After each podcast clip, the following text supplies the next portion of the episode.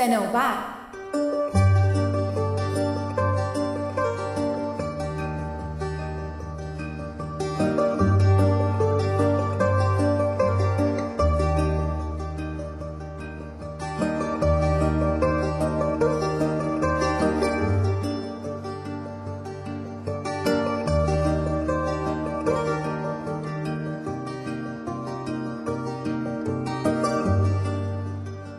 آخر ترم بود و امتحان پشت امتحان و انواع اقسام گزارش ها و مقاله های مختلف چند صفحه کوفتی که باید همه رو با هم به استادا تحویل می‌دادم.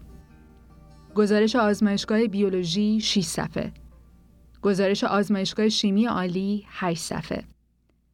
مقاله در مورد آرایه های ادبی نمایشنامه های شکسپیر برای کلاس انگلیسی و تا دلت بخواد دلهوره استرس و استرابی که توی دلم قلقل می کردن. شب اصلا نمی‌تونستم راحت بخوابم. حتی اگه برای چند لحظه ای هم که شده چشمام رو روی هم میذاشتم فقط خواب امتحان می‌دیدم و دیر رسیدن به جلسه به خاطر پنچر شدن ماشین و چه می‌دونم آخرش هم محروم شدن از اون امتحانای کذایی و از این جور تراژدی ها. و یا اینکه توی خواب بهم الهام می‌شد که فلان سطر رو که کنارش پنج تا ستاره قرمز کشیدم و جمله هاش رو با ماژیک زرد هایلایت کردم باید دوباره مرور کنم. چون حتما حتما سر امتحان میاد.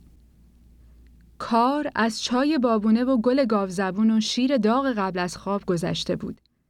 و با وجود اینکه چشمان بسته بودن، موتور مغزم همچنان به سیر و سیاحت در عوالم درس و کتاب مشغول بود. شبهای قبل از امتحان توی طبقه پنجم کتابخونه دانشگاه همونطور که خودم رو لای پتوی گلگلی بنفشه که گلنوش برام فرستاده بود میپیچیدم و سوالهای شیمی رو مرور می‌کردم یه غلاب هم از این نوشابه های انرژیزایی که تو تلویزیون تبلیغ می‌کردن رو میخوردم. بلکه برای چند ساعتی هم که شده انقدر انرژی بگیرم که معجزه‌ای بشه تا من اسم و شکل و شمایل همه این کیتون ها و الدهایدها رو حفظ کنم. البته بین خودمون باشه این ردبول ها آدم رو واقعا هم پرواز می‌دادن. و البته بعد از دو ساعت در عالم هپرو چرخ زدن و در رویاهای دوردست خود سیر کردن چنان سقوط آزاد می کردی و با مخ به روی میز تحریر می اومدی و به واقعیت برمیگشتی که در وسط سقوط به یاد جملات گوهربار پدر گرامی خود می افتادی که بابا جون درس خوندن که آمپول نیست که بهت تزریق کنن درس خوندن فقط و فقط استقامت، تمرین، ممارست و تمرکز می‌خواد. و بعد صدای کلفتش رو صاف می‌کرد و به صورت دکلمه شمرده شمرده به طوری که آویزه گوشم بشه این بیت رو برام می‌گفت. نابرد رنج گنج میسر نمی شود موز آن گرفت جان برادر که کار کرد. و خلاصه اصولا در چنین مواقعی و یا بهتر بگم تنها و تنها به هنگام سقوط آزاد بود که به عمق و فساحت و بلاغت پند و اندرس های مشفقانه چون در و گوهر پدرم پی می بردم.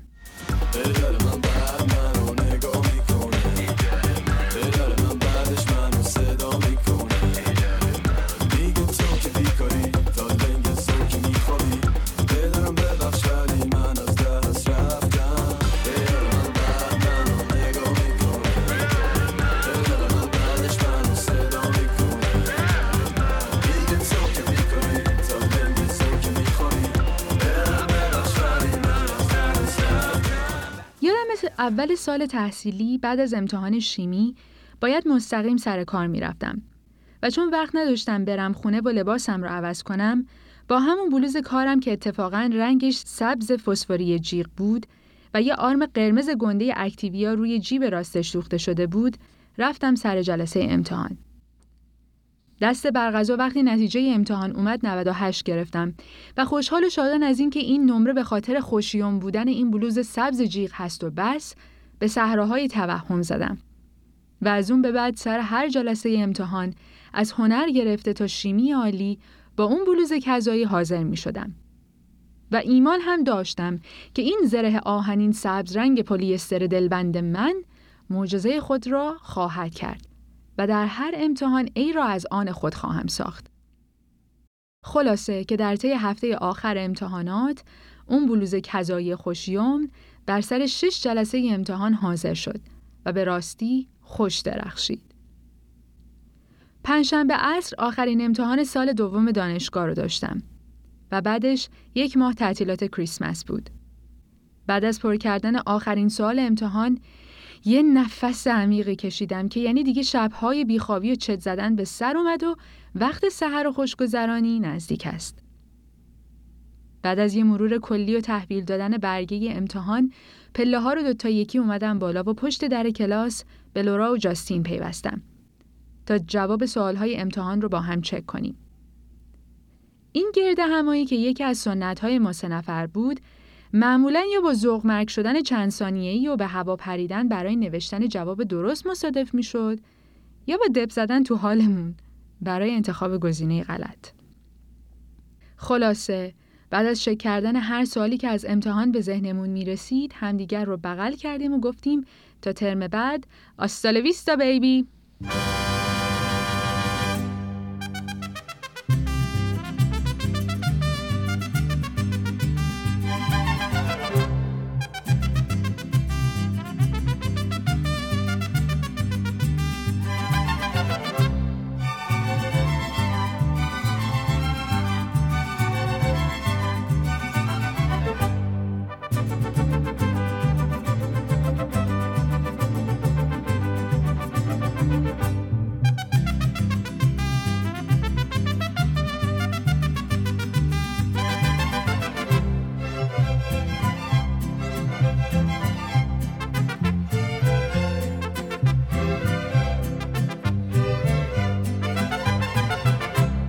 دیپارتمان بیولوژی که اومدم بیرون هوا تاریک شده بود و باد تندی میبزید. باهاش حال می‌کردم چون همه نگرانی هم رو با خودش می‌برد. خوشحال بودم که یک مرحله نزدیکتر می شدم به فارغ و تحصیل شدن از این رشته سخت داغون که همه رویاهام رو توی اون پرورانده بودم. با وجود اینکه بدنم از خستگی و کوفتگی درد می کرد و چشمم از بیخوابی می سوخت ولی این درد و خستگی رو دوست داشتم. چون همراه با به دست آوردن یه چیز با ارزش بود. یه چیزی مثل بزرگ شدن دقیق تر دیدن عمیق تر حس کردن وسیع تر فکر کردن و فهمیدن و باور به این که به زودی با درسی که خوندم می‌تونم یه کاری بکنم و قدمی واسه دیگران بردارم. به سلامتی گذروندن آخرین امتحان یه قهوه موکای داغ داغ از کافیشاپ کمپسمون گرفتم و روونه خونه شدم. فضای داخل ماشین با صدای مخملی سهیل نفیسی پر شده بود. رقصم گرفته بود مثل درختکی در باد آنجا کسی نبود غیر از من و خیال و تنهایی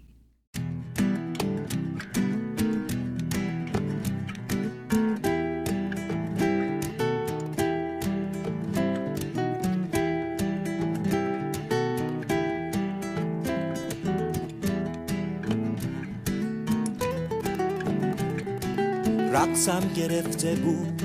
مثل درختکی در باد آنجا کسی نبود.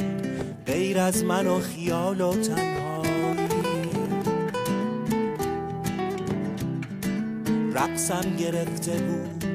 پیران سر دیوان وار تنها تنها تنها رقصیدم.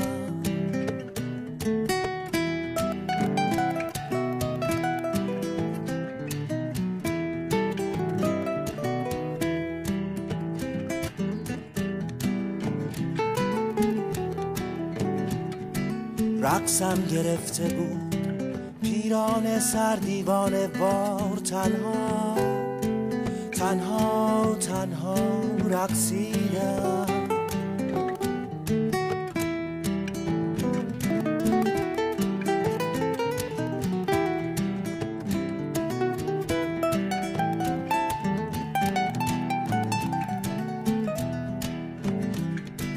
رقصم گرفته بود. مثل درختکی در باد. آنجا کسی نبود غیر از من و خیال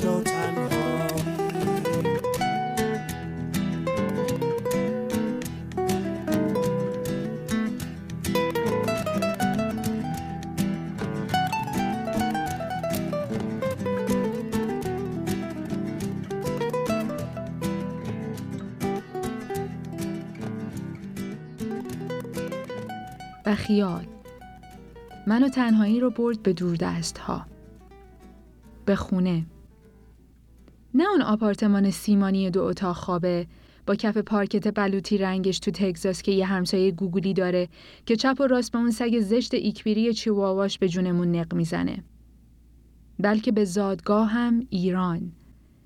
جایی که کودکی، نوجوانی، عزیزانم، دوستا و رفیقام رو چند سال قبلش جا گذاشته بودم و برای ادامه تحصیل به این ور آب اومده بودم. خیال و تنهایی دو رفیقی بودن که این بر آب بیشتر با هم اخت شده بودیم. با اونا سنگینی بار دلتنگی رو تحمل می کردم و با هم خاطرات گذشته رو که هر از گاهی از ته قلبم سرک می کشیدند رو مرور می کردیم.